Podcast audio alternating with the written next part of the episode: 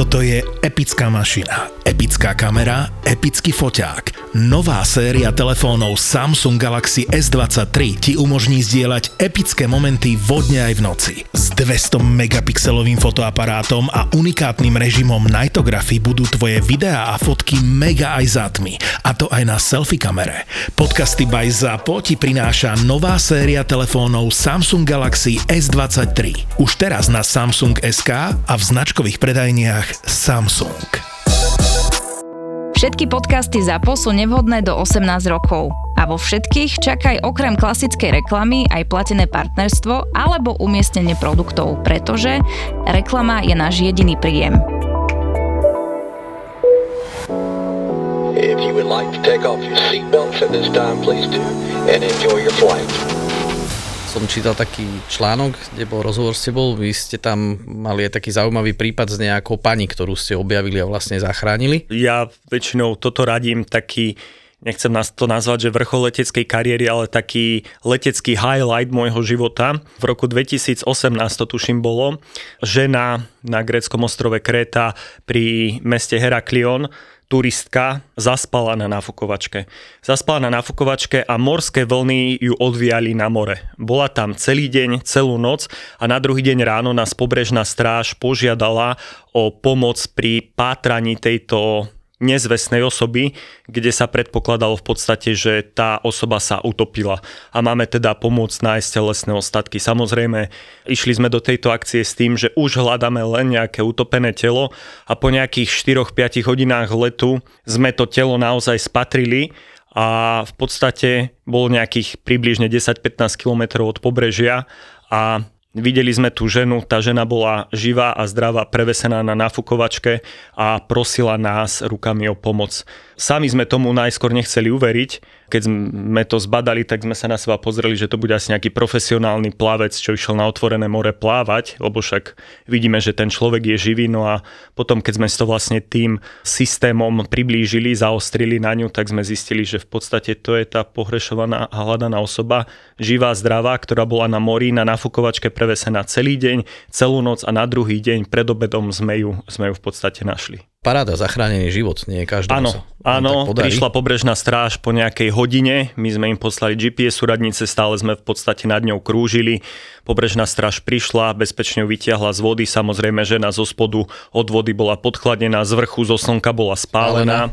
A v podstate pamätám si na ten moment, keď e, nám pobrežná stráž e, oznámila cez, e, tuším, že to bol satelitný telefón, že áno, je to tá hľadaná, pohrešovaná osoba. Pamätám si ten moment, na ten nikdy nezabudnem, ako sa mi za tom kniplom toho lietadla roztriasli nohy od takého pozitívneho dojatia, Hej. pozitívnej emócie. Hey, good evening, folks. Uh, uh, this is the captain speaking. Welcome on flight uh, 971 to If you would like to take off your seatbelts at this time, please do, and enjoy your flight.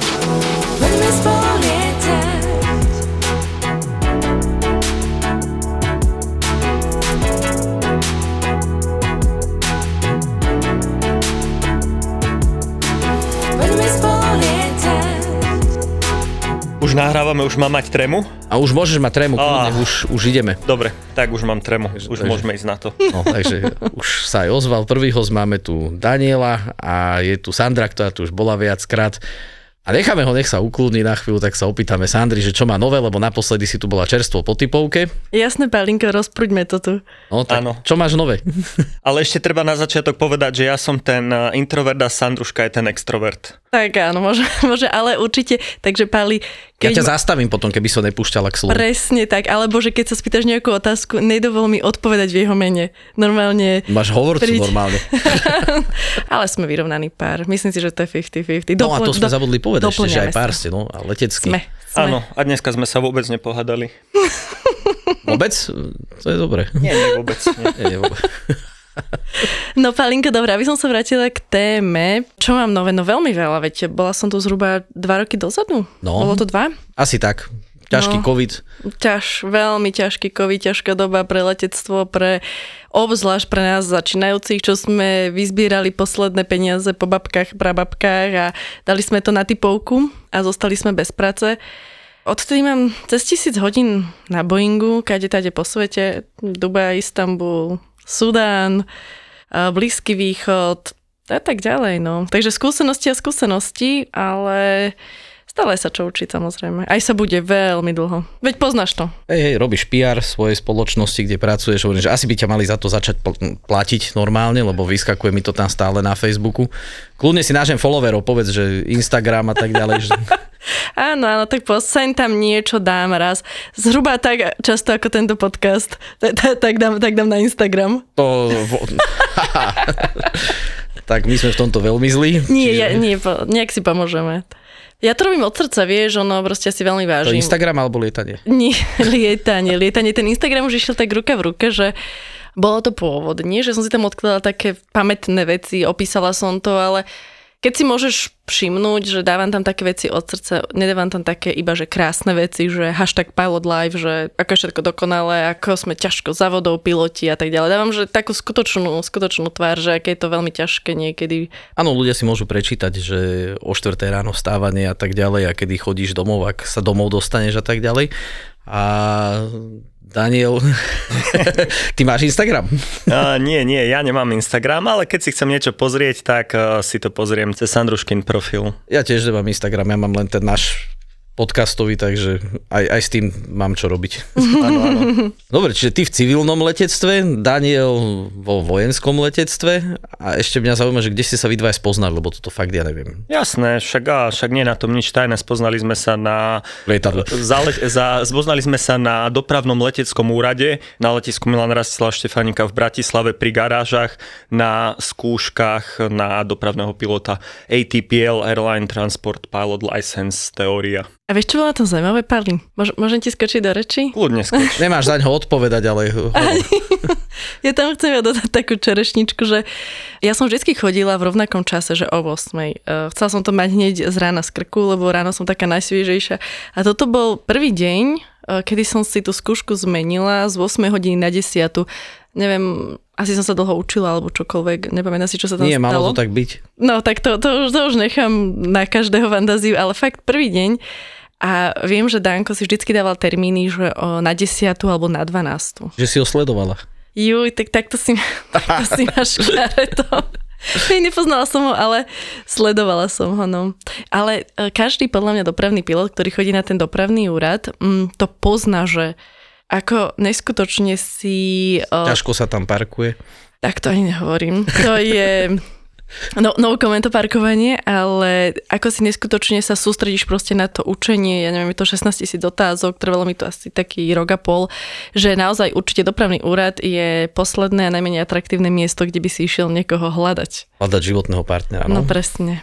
Ja som eh, toho času lietal ako v podstate policajný pilot na takých eh, menších eh, lietadlách, ktoré sa primárne orientovali na lety v Stredozemnom mori, čiže boli to lety poblíž eh, hraníc eh, šengenského priestoru. Ste tam nejakú patrolu robili? Ste tam lietali po nejakom vytýčenom pláne? Alebo vám dali územie a vy ste si mohli v podstate sami to zadeliť, že jak tam budete lietať, jak to budete pozorovať? Jasné, dostali sme v podstate z toho riadiaceho centra, medzinárodného riadiaceho centra sme dostali nejaké vytýčené územie, ktoré bolo normálne GPS koordinátmi vyčlenené pre náš priestor, pre hliadku Slovenskej republiky a v podstate tú areu, ktorú sme mali na starosti, tak tu sme si my hliadkovali. Že to ste si odlietali nejakým spôsobom. Áno, boli to väčšinou nejaké 4-5 hodinové lety, približne do nejakých 50 námorných míl od pobrežia Európy, smerom k Afrike. To jak vysoko ste lietali? Lietali sme približne 1000-1500 feetov nad hladinou mora, čiže nejaké také lety pre bežných poslucháčov, aby ste vedeli predstaviť. Boli to lety, kde aby si niečo spatril na mori voľným okom. Pretože cez deň najlepší nejaký taký systém vyhľadávania je voľné oko, pretože má krásny rozptýl do diaľky, do blízka a tak ďalej. Jak zistíš, že keď tam vidíš dole nejakú tú rybarskú lodičku alebo bárku, alebo neviem, jak veľkú tú rybarskú loď, ako máš možnosť preveriť z, vrchu, zo vzduchu, že či oni chytajú legálne alebo nelegálne. Či ich len nahlásiš a u, si už nejaká pobrežná stráž skontroluje potom, alebo? Môže si ich skontrolovať napríklad pobrežná stráž. Veľakrát sme dostali zoznam lodí, ktoré ktoré o, sú podozrivé z vykonávania takejto aktivity. Takže mali sme ľudovo nazvané ešpz tých lodí a my sme to z vrchu vedeli krásne preveriť, či sa jedná o takúto loď alebo sa nejedná o takúto loď. A človek, keď na to more chodil pravidelne, tak viac menej už poznal tie niektoré tie tradičné lode, ktoré sú v podstate, nemajú žiadnu podozrivú aktivitu a venujú sa čiste legálnej, legálnemu rybolovu napríklad. Hovorím, že kým som teba vlastne nespoznal, som ani nevedel, že naše nejaké vzdušné e, sily vykonávajú takéto činnosti v podstate v zahraničí to bolo pre mňa úplne také prekvapujúce, lebo som myslel, že tieto priestory si strážia tie príslušné štáty, čiže že to si to tam organizuje samé to Grécko, to Španielsko, Taliansko a tak ďalej. Lebo o tom sa nehovorí. Ani o tom sa vlastne všelijaké veci sa všelikde píšu, ale o tom, že Sloven, slovenskí piloti zachránili osobu, ktorá vlastne už bola takmer prehlásená za mŕtvu, lebo oni, jak si hovorili, hľadali už v podstate telesné pozostatky. Tak, takáto správa bohužiaľ neodznela u nás nikde. Ja som to zachytil prvýkrát len v tom článku, ktorý som čítal, kde ste bol robili ten rozhovor. Táto informácia v celosvetových médiách inak aj bola, tuším, že aj Veľká Británia to dávala. Všetci to dali len minie. Áno, presne tak, lebo je to moc pozitívne pre nás. A ešte čo si e, sa pýtal, tak to predtým, len aby som upresnil, každý členský štát v rámci Európskej únie má povinnosť podieľať sa na ochrane vonkajších šengenských hraníc. A taktiež aj Slovenská republika má za úlohu chrániť vonkajšiu šengenskú hranicu a toto je jedna z tých úloh, alebo teda dôvodov, prečo sme boli vyslaní. Ale bolo to fajn, taktiež pamätám si, e, na jednej takejto misii ma dokonca Sandruška prišla aj prekvapiť jeden večer, po lete prídem unavený na hotel a kolega mi hovorí, že, že máš tu nejakú návštevu na recepcii. Hovorím, čo návštevu? Prídem tam a, a tam Sandra. No skoro ma porazilo. Ty si mal aj také zaujímavé zážitky z toho, neviem, či z tých presunov, alebo práve z týchto akcií, ktoré si tam robil. Mal si nejaký dym v kokpite?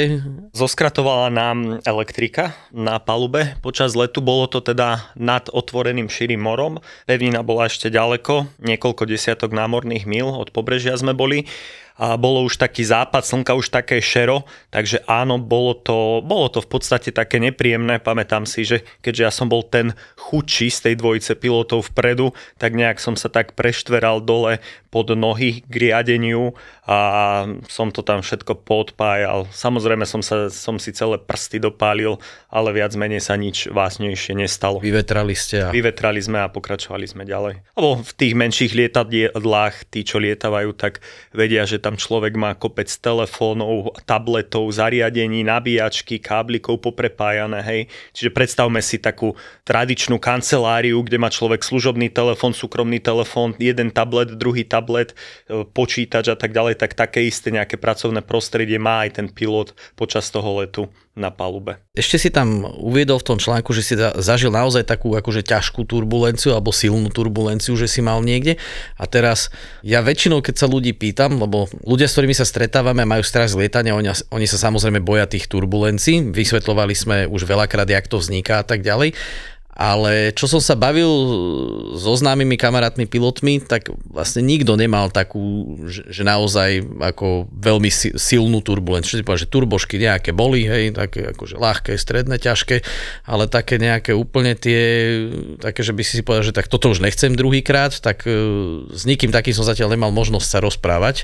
Také niečo sa ti až prihodilo? V podstate áno, bolo to tiež v tomto pracovnom prostredí na takomto menšom e, lietadle a oblietávali sme búrku a mal som taký pocit teda, že sme ju aj dosť z diálky oblietávali a áno, prišiel ten moment, e, kedy v podstate to lietadlo bolo pár minút absolútne neovládateľné. A pamätám si na to, že dosť sa mi vtedy rozbúchalo srdce. Uh-huh. Ono sú tie momenty, tak ako aj ľudia bežne pri nejakej nebezpečnej situácii, ktorá nastane na cestách, napríklad sa vodičovi rozbucha srdce, tak aj vtedy si pamätám, že ako bolo to, bolo to veľmi nepríjemné. Ale našťastie všetko dobre dopadlo. Andrej, ak si stotožnená s nejakou Enviro a takýmito záležitosťami?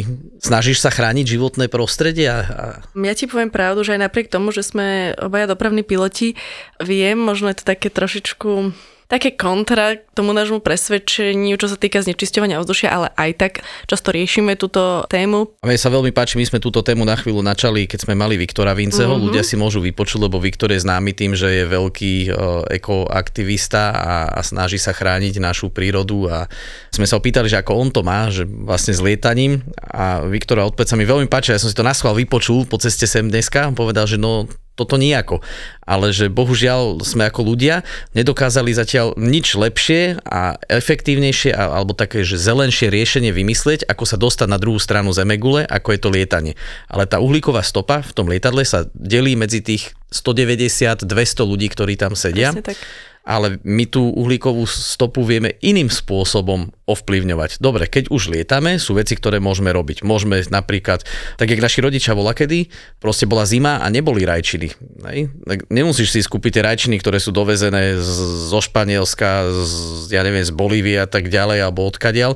Tie majú takú uhlíkovú stopu za sebou, kým ich sem doviezli, však to museli niekde vypestovať, potom to naložili na nejakú loď, potom to sem prepravili, potom to išlo kamionom a potom je to u nás v obchode. Presne no, a to, že rajčina má uhlíkovú stopu, to si málo kto uvedomí. vôbec uvedomí. Čiže stačí v zime nejesť rajčiny, v zime nejesť veci, ktoré proste v zime u nás nerastú, ale jesť, skupovať napríklad zeleninu, ktorá je lokálna a tým pádom je aj sezónna a už aj tým dokáže znižovať tú uhlíkovú stopu. No a e, ja som o to nevedel, ale existuje, teda vedel som, že existuje taký program v podstate od SPP, oni majú uhlíkovú stopku ale počúvaj ma, to prvýkrát teraz akože robí reklamu na niečo, čo mám, pretože ja som manželke hovoril, že mm-hmm. máme o tomto niečo povedať a ona, že však my to máme zaplatené, že tu sa pozri, chodia maily a tam oni ti dajú všelijaké takéto návody a nápady tam chodia práve. Ja som si potom až pozerať tie maily, lebo elektrina je na ňu písaná Aha. a ona vie, že ja som také, že aby sa triedil odpad a tak ďalej, tak ano, ona, keď bola tá možnosť, tak ona to prikúpila k tomu tú uhlíkovú stopku, takže SPP uhlíková stopka. Som až doteraz nevedel, že to máme zaplatené. Vidíš a, a sme zase pri tom, že čo by ste vy chlapi robili bez nás žien? Takže hneď som si prečítal pár mailov, dostanú tam ľudia poradené, že kde ako sa dá tá mhm. uhlíková stopa znížiť, zmenšiť, ako v podstate trošku ochrániť tú našu planetu. Daniel, ešte k tomu vojenskému lietaniu, ja som chcel uh, sa opýtať tak trošku na, načreme do nejakých uh, takých aj technickejších možno trošku vecí, že vysvetlíme ľuďom. Budeme tu mať zvlášť tému, kde sa budeme venovať navigácii lietadiel a tak ďalej, mm-hmm. jak to funguje. Budeme tu mať inštruktora IFRA, s ktorým sa o tom porozprávame. Teraz IFRA by ľudia vedeli, tak instrument flight rules, čiže lietanie podľa prístrojov. A tam sú aj veci, ktoré ľudia v Bratislave napríklad si mi hovoria, že môžu vidieť a vy tam máte taký systém alebo, alebo také zariadenie, že takan a, a pár používate. A vieš nám o tom niečo povedať? Áno, tak čo sa týka toho prvého rádionavigačného zariadenia, ten Takan, tak tí ľudia z Bratislavy ho kľudne môžu vidieť. Nachádza sa hore nad Pezinkom, hore na Pezinskej babe. V noci také malé červené svetielko keď uvidia nad, hore nad Pezinskou babou, tak to je presne to radionavigačné zariadenie TACAN a ono sa v histórii, najmä teraz už je, už je také zastaralé, ale v histórii sa veľmi často používalo, tuším, že najviac počas druhej svetovej vojny. A vojenské lietadla to na dlhšie vzdialenosti využívali ako radionavigačný prostriedok. Ale v podstate v rámci tréningových účelov tieto takany vo vojenskom letectve sú stále využívateľné. A ten pár? PAR, to je skrátka Precision Approach Radar. Využíva sa najmä v, vo vojenskom letectve, tak ako si povedal. A v podstate ide o navedenie lietadla za zlých meteorologických podmienok čiste len riadiacim toho daného vojenského letiska. Čiže v podstate riadiaci na veži, alebo teda na radare, navádza pilota len čiste cez vysielačku 5 stupňov doprava, 5 stupňov doľava, spomal, zrýchli, choď trošku hore, choď trošku dole a v podstate on na základe tohto, to jeho priateľské lietadlo alebo spojenecké lietadlo vie pristať na tom letisku. Samozrejme, že nepriateľ keby chcel pristať, tak toho takto nenavedie. Je to navedie inde. Áno, presne tak, do kopca. Dobre, a lietaš eh, pre armádu na akom lietadle? Momentálne teraz lietam ešte stále na lietadle Turbolet L410 českej výroby v Kunoviciach sa vyrába. No a nejaká taká hlavná pracovná náplň, nejaké vykonávanie taktickej leteckej prepravy osôb, nákladu, nejaký letecký vojenský výcvik taktický, samozrejme ochrana vzdušného priestoru, ďalej nejaké vozenie vojenských funkcionárov na služobné cesty a podobne. Ale treba povedať, že človek v takýchto podmienkach nie je čisto len pilot. Je v prvom rade, alebo teda z 80% je v prvom rade vojak a až potom je pilot. Takže okrem lietania človek plní aj úlohy vojenského charakteru, či už to nejaké strelby, pozemné cvičenia. Pamätám si na tie extrémy, keď bol COVID v takom na vrchole, že jeden deň človek letel a na druhý deň bol na odbernom mieste a kontroloval a rozdával COVID certifikáty. Hm. Takže nie je to len o lietaní. Byť vojenský pilot nie je len o lietaní. Ak si hľadáš prácu, tak toto ťa určite dostane. Vertical Industrial hľadá pracovníkov do týmu revíznych technikov výškových stavieb a už im chýbaš len ty. Je to práca vo výškach, ale nepotrebuješ žiadne špeciálne vzdelanie. Vertical Industrial si ťa vychovajú a postarajú sa o teba. K tomu máš aj mesačné bonusy od 10 do 100% podľa toho, ako budeš pracovať. A tu sú ďalšie benefity ako pre teba koncoročné odmeny, služobný telefón a notebook, ročné lekárske prehliadky, flexibilná pracovná doba a vzdelávací program. Ak chceš vedieť, kto sa o teba takto postará, tak si zapamätaj. Vertikál SK. Vertikál SK. Zaujímavá práca, skvelé ohodnotenie. Viac info na vertikál.sk. If you would like to take off your seatbelts at this time, please do, and enjoy your flight. Sandra, k tebe na chvíľu naspäť. No. Lebo si tu už moc dlho ticho. A ja, ja sa tiež na tým zamýšľam, že, že, že tiež doma taký extrovert a Danko introvert a tu Danko ide. Predtým si bola, jak sme to už začali, čerstvo po typovke, teraz už máš niečo nalietané a, a chcem vedieť, že také úplne, že naj, Lepšie, nie najhoršie, najlepšie. Aha, najlepšie, no tak... Najlepší zážitok. Ono, t- vieš, že ja milujem tú moju prácu. Ja viem, že, ale niečo musíš vyťahnuť. Let, Vieš? Niečo musíš vyťahnuť, čo sa ti páčilo, čo bolo dobre, čo bolo... Dobre, tak eh, čo bol taký neskutočný zážitok pre mňa bolo, že Otvorilo sa, no nedávno, možno pár rokov dozadu, eh, v Istambule nové letisko. Je neskutočne... Je obrovské. Obrovské. Eh, je tam 5 aktívnych dráh, respektíve 10, keďže sa dá pristávať aj z opačnej strany.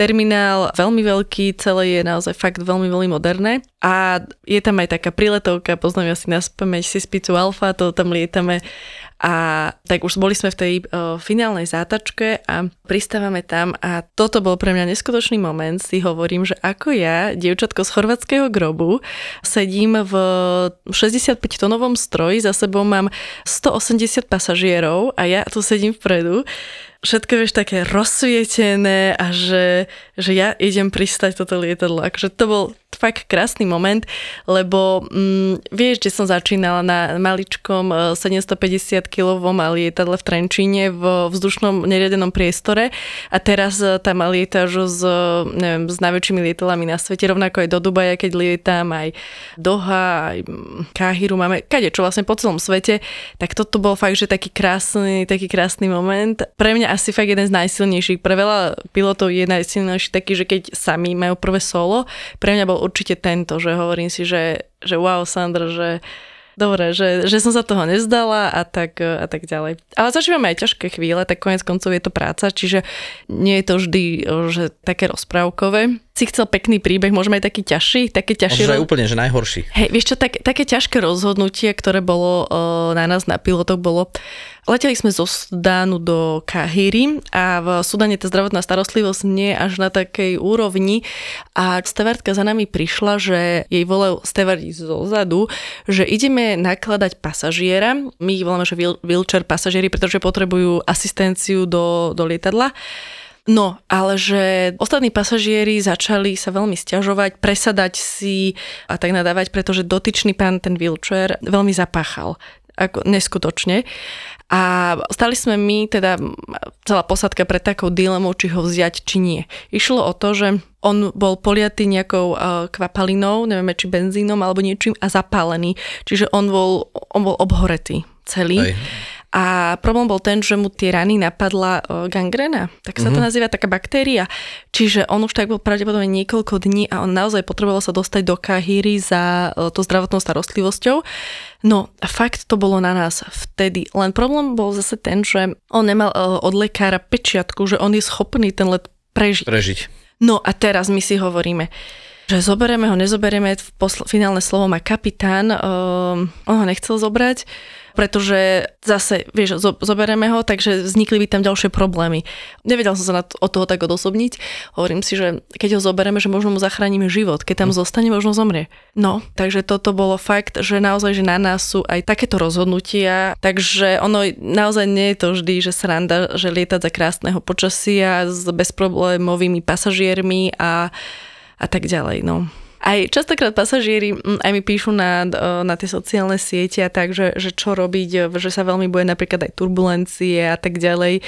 A vtedy im jednoducho poviem, že, aj, alebo sa mi stalo, že... Uh, Vypočuť si náš podcast, keď si tu bola, bavili sme sa o strachu z lietania, mali sme tu aj psychologa, im povedz. Výborne, tak, tak toto hovorím ako prvé. A po druhé im poviem, lebo oni si pozerajú počasie. Tak hovorím, že v kľude, keď si buknú letenku, nech tú všetku robotu nechaj už na nás, že my si to počasie pozeráme rovnako, že naozaj sa nemusia báť a nikdy určite nelietame vedome do nejakých ne, či nebezpečného počasia, situácií a tak ďalej. Ja hovorím vždycky, že aj tí piloti a celá tá posádka má doma rodinu a niekoľko komu sa chcú vrátiť. Tak, presne tak. A nie sú to samovrahovia, čiže... Áno, sme, a v, naozaj žiadny kaskadéry, určite v práci nevyhľadáme žiadne dobrodružstvo rôzneho charakteru, takže... Pomek dobrodružstvu. Vy ste mali úplne, ak to môžeme povedať, ty si bola požiadaná o ruku na palube lietadla. Áno, tak to bolo dosť zrušujúce. Vtedy sa mne roztriasli kolena. Aj keď e, kapitán sa mi do dnešného dňa smeje, že teda Sandri, že takto donútiť partnera požiadať ťa o ruku.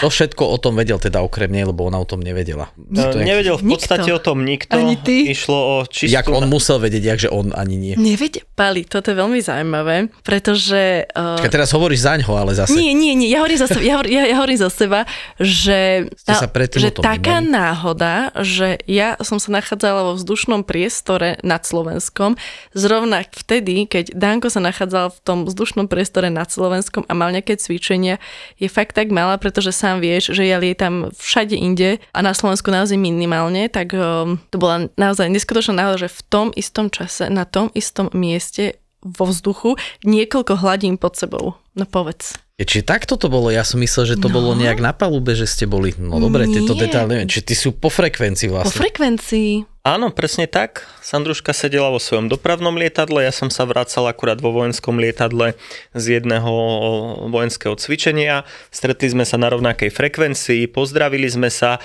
do toho vstúpil slovenský riadiaci, že a však pán vojak a ešte ste není, ešte ste stále slobodní, však už by sa aj patrilo, koľko spolu chodíte. No a tak som teda využil tú príležitosť a spýtal som sa jej teda a povedala áno.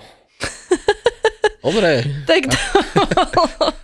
Naozaj bolo to veľmi, veľmi prekvapivé a no také zábavné. Aj pekné, aj pekné. A v podstate tú nahrávku a tú komunikáciu sme si stiahli z tzv. ľudovej čiernej skrinky, čiže z Cockpit Voice Recorder a máme ju odloženú v telefónoch.